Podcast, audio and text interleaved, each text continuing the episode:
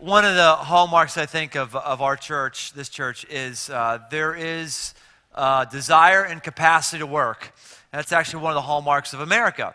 America has a desire and capacity to work. If you take a look at any study that compares the number of days that we work relative to other countries, we're always off the charts, and we're always off the charts too as far as the number of vacation days that we leave on the table and don't take. And, and not, that isn't entirely good, by the way, but we do have this desire to work. And that is how things tend to get done. And for Nehemiah, one of the things that he had going for him was there's a group of people that came around to rebuild these walls that had that same desire.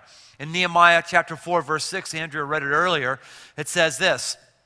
So we built the wall, and the entire wall was joined together up to half its height, for the people had a mind to work. In order for visions to get done, you have to have a mind to work. There has to be has the desire and the capacity to stress, your, stress yourself, stretch yourself, uh, to push yourself to go beyond. Now, having said that, a lot of us feel pretty good because we put in long days and we work and we're diligent with things. But some of us, a lot of us, are going to be very uncomfortable in here today because I'm going to poke you in the chest because I believe that there are things that God wants you to be about that you're not doing because of fears, because of uncertainties. And uh, I think God is going to probe you a little bit on this, and I'm excited for this to happen for you. How many of us are going to watch tonight the uh, closing ceremonies for the Olympics? Huh? Uh, yeah, a few of us, you know, that's good. I mean, how, how did I ever function before the Olympics were on television? I mean, it's like standard nightly entertainment. It's so great. Now, I missed the opening ceremonies. Uh, and I feel awful because of it because people told me it was incredible, and then I've seen little snippets. I was excited to watch it tonight, but I realized I have a work commitment, so I can't see it tonight, but I'm going to tape it. It's going to be great. But people are talking about what more often than anything in the Olympics? What the, what's the thing that people are talking about? Gymnastics, there it is over there, right there. Gymnastics. And the whole controversy over whether or not the Chinese gymnasts hit the minimum age of 16 or not. Because you know, by Olympic rules, they got to be like at least 16. Now, I don't know why you would think those girls aren't 16. Why would you, why would you assume that those girls are eight? I don't understand why you would, why you would uh, think that. I mean, there's all kinds of accusations that the Chinese government has uh, issued fraudulent passports and birth certificates. And I've kind of been following this, not knowing really what the big deal is. I mean, Nadia Comaneci got all of her gold medals when she was 14. What's, you know, what's the big deal? And on top of that, even if these girls are 12, is there really any difference in ability between a 12 year old and a 16 year old? I mean, I would think a 16 year old doesn't have any less flexibility or alacrity than a 12 year old. What, what is the alacrity? That's a big word for you. What, what, what is the, what's the big deal? I haven't understood it until I read in the National or National Enquirer, the Cincinnati Enquirer yesterday morning. Big difference, big difference. In the Cincinnati Enquirer yesterday morning, this uh, quote in a paragraph said this And the reason the Chinese might have to tell a fib? Simple. Young girls make perfect gymnasts with their bodies and minds uncluttered with the fear of falling and failing. Uncluttered with the fear of falling and failing. This says that the longer you do gymnastics, the more you fall. The more double back gainers you do, the more that you mess up and you hurt yourself on. And so it's not the physical ability that a 12 year old is better than a 16 year old, as so much as the mental ability of not having as many fears. I mean, those of us in here, I mean, the older we are, the more fearful we tend to get. Why is that? It's because the more bumps and bruises we've accumulated, the more failures that we've had, the more failed businesses, the more bankruptcies, the more dates that have ripped our hearts out, the more, the more divorces, the more, the more physical problems, the, the, whatever, the more friends that gossip on us so we don't want to have other friendships. Just the longer you go in life, the more these bumps and bruises accumulate. And so what happens is we get more and more fearful. We don't want to take risks. We don't want to step out because we don't want to hit our head like we did last time. Four things. Number one, three things. Uh, fear keeps us from feeling. Fear keeps us from feeling. John Mark said he was emotionally struck by the tragedy, travesty in, um, in New Orleans. And we talked last week about how emotion triggers vision. Well, it's really a difficult thing to get vision where your when your fears keep everything at a distance and therefore keeps you from feeling and empathizing with people because you don't want to get too close. You don't want to you don't want to fear. You don't want to fail. Fear keeps us from feeling. We don't feel the way we really should I saw this with new perspective when I was over on a family mission trip in Nicaragua this past summer with another organization. And it's crazy when you go to other countries how they behave themselves. It's just crazy. I mean, they, they don't like do seat belts all the time. It's just very strange. Right? Not only did, were we not having seat belts, we didn't have seats. We would be transported from one place to another, and we would be standing on this uh, flatbed truck with these bars that went over, and you would be standing going 60 miles an hour or so, holding these bars as you're going down the road. And there's about 30 of us in there for a half an hour. My, my circulation kept getting cut off, and so I have to keep you know, changing my hands. And I'm just thinking, when is a cop going to pull us over? This certainly this should be, should be illegal. Wasn't illegal at all. We asked one of the guys who worked for the organization, how often has somebody fallen out of a truck? He said, never, never, never. Uh, amazing, amazing. We would, I would never do that. In fact, I found myself not only doing that, but one day we took time off and climbed a, a very high height in Central America, and we had to actually take a, a, a four wheel drive vehicle to get to the base of this volcano. And you needed four wheel drive. It wasn't because it was a dirt path, it was barely a path. Huge volcanic boulders. Uh, parts of the road that had fallen off, and I'm in the back of a Toyota little pickup truck. There's about 10 of us, and we're just kind of holding on to this thing, going over bumps at 30 miles an hour. It was, it was very, very, very scary. And on the way back, it started to rain. Once we got done with the hike, it started to rain. And I'm thinking to myself, well, we're not going to go in that truck in the rain, are we? I mean, that's actually, you can't get, we can't get wet, can we? As if rain is hydrochloric acid. oh no, rain. Well, what do you know? We did a torrential downpour. People were standing in the back of the truck, going so fast, the rain coming down so hard, they had to like hold their, their arm like this to keep the, the rain from hitting them in the face. We're in the, we're in the back of this thing. People are in paint buckets in the middle of this little pickup truck. I'm holding on to the rails of the gate. I got people holding me on my knees so that when I fall out, they will grab me. And then if they fall, I'm also holding on to them as best I can. If they fall out the other side, there's the whole body mass holding them. We're like one big amoeba going down this road. So this is this is crazy. We got to the end of it, and I was drenched, so totally soaked to the bone. Now, here's a question for you. When's the last time you were entirely wet and it wasn't because you took a shower or went into a pool? Can you remember a time when you were completely wet, drenched through and through? One of the uh, the, the staff members of this organization led us to a little devotional at night.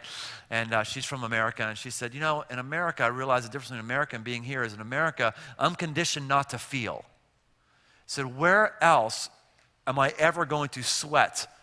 Where else am I ever going to have rain just drench me to the core? And you start thinking about it. Our whole society is, is geared to not feel. Don't want to feel hot? I go from air conditioning into air conditioning. Don't want rain. I got my don't want don't want mosquitoes. Get my off all over me.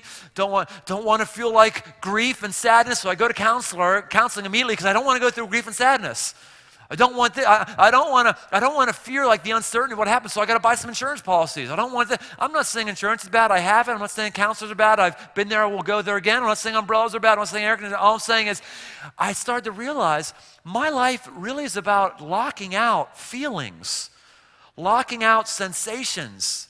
And that's what fear does it locks things out. Hey, a lot of us in here, um, our moms had a miscarriage before us, and they moved through that and had us. they had those feelings, but they stuck with them and went through it. Sometimes we get hurt, we fall, and we won't move any longer. Some of my biggest mistakes come from having the lack of feelings or too intense feelings get the most of me.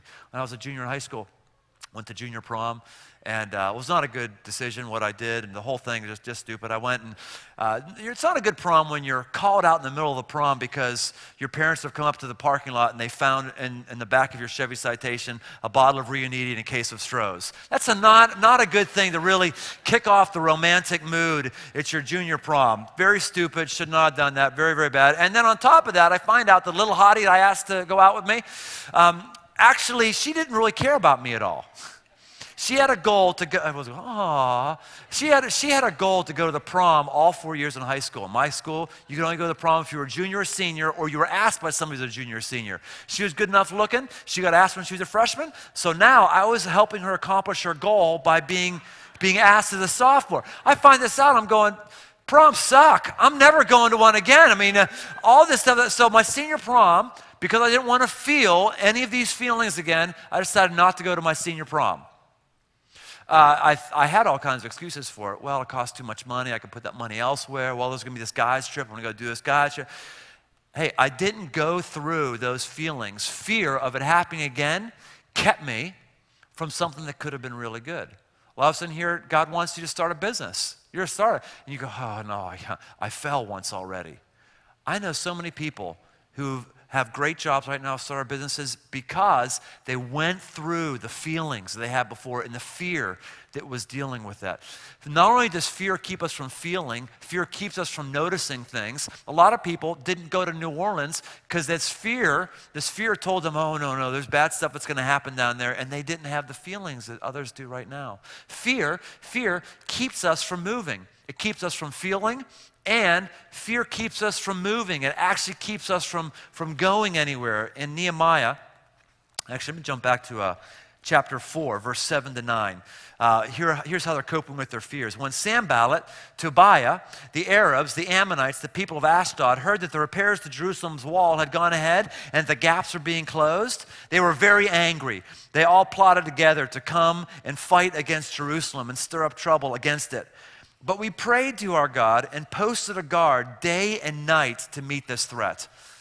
So all this gossip is happening, all these threats, it's making people afraid. I'm afraid, I'm afraid, I'm very, very scared. And Nehemiah says, I got to cope with this fear. I got to cope, we got to keep moving through it. So he posts guards. Maybe the guards are posted to physically keep harm away. Maybe the guards are posted also so that while the workers are working, they can realize someone's got my back. They have a pointy object right there. That's good. I, I, I will be okay. Fears have to be coped with, they have to be dealt with. Not all of our fears are irrational but we have to cope with them, feel what we're feeling, and move. What makes fear really bad is when it keeps us from moving. The feelings of fear aren't bad, but what's bad is when we immobilize ourselves, we hunker down, we don't go beyond the wall that needs to be gone through. So in Nehemiah chapter 6, verse 9, it says, They were all trying to frighten us, thinking their hands will get too weak for the work and it will not be completed. Fear Fear keeps us from starting projects. Fear keeps us from thinking that we'll finish the project. Fear immobilizes us. Fear keeps us from, as a personal, personal philosophy in my life, I never want fear to win. I just don't want fear to win. It's like a personal passion of mine. I don't want fear to One of the reasons um, why I don't mind at all when people judge me because I ride a motorcycle is I go, you know what, I'll judge you for being fearful. I don't, I don't like succumbing to fear. We are not, as a nation, we are not the land of the free, we are the land of the fear. Nobody has as much phobias as we have. Nobody has as many insurance policies as we have. Nobody has as much unrational fears. Travel the world, you'll notice people don't have the things we have, and, and they don't have the fears that we have. It, we are immobilized with all that could happen or might happen, and we don't move. I don't want fear to win ever in my life. When I came back from a motorcycle trip in which I had a uh, uh, motorcycle accident, I don't want to go into it all again. You can see last week's message online if you want and see crazy pictures. But as I was, uh, as I got back, I knew that as soon as I got over some of my soreness, because I felt for about a week like somebody just kicked the crap out of me outside of a bar. Not that's ever happened to me, but if it ever would have happened to me, that's about what I, I mean, I was so sore, I had to get my friends to put on my sunblock on my face. I couldn't come up like this, really. I was so stiff and sore. Talk about humility. Have another man rub oil into your face. That's, for me, that's not a good thing, okay? I just, so when I came back, as soon as I could grip, grip the, uh, uh, the handles, although this one was very hard, I had to kind of have that kind of holding out over the handlebar because I couldn't tighten this with the scabs. I wanted to get on and ride. Why? Because I didn't want it to beat me. I did not want it to beat me. Now, I also knew after that first ride, it wasn't fun at all. That first ride was not fun at all. I'm riding, I'm thinking, if I was a deer, I would be behind that tree right there. I bet there's a deer, right? But that's where I would be. It was not fun at all. In fact, I got done with my first ride and I thought, you know, I might never do this again because this just wasn't fun at all. There's nothing wrong with not riding a motorcycle. There's nothing wrong with, there's things that if I don't want to do anymore, I'm just not going to do anymore. What is wrong for me is to not try something just because I'm afraid. That will not happen. I want to move through because on the other side, on the other side of fear, is where great stuff is. In fact, people are afraid because no one is going in that territory, and somebody has to go in that territory. Somebody's got to go there. Uh, when I got the invitation, Libby and I, had to come to Cincinnati with 11 other people and start the church, we experienced the physiological condition of having cold feet. I literally got cold feet. My feet were freezing. I literally had the physiological condition of not being able to take a bowel movement for a while. It's called scared something or other. You might have heard of it or experienced it before. I, ex- I experienced these things. We literally experienced these things. What is it? I've never heard of that before. Eh, it's real. Wherever there's something that's going to be of importance, however public or private it is, there's going to be fear. Now, Jesus, at least one time in his life, had fear. At least one time. And so I figure if Jesus, the Son of God, who I believe is Son of God, never did anything wrong, if he can have fear, it's okay to have fear. The question is what we do with the fear. He is um, praying, he's uh, hanging out with his best friends, but he's sort of by himself while they're cloistered over another area of a garden. And he has put two and two together, and he now realizes that he is going to be arrested, he's going to be brutalized, he's going to be killed. It is not going to be a good Friday for him. It is just not. And he starts sweating blood. Sweating blood. The Bible says he's sweating blood.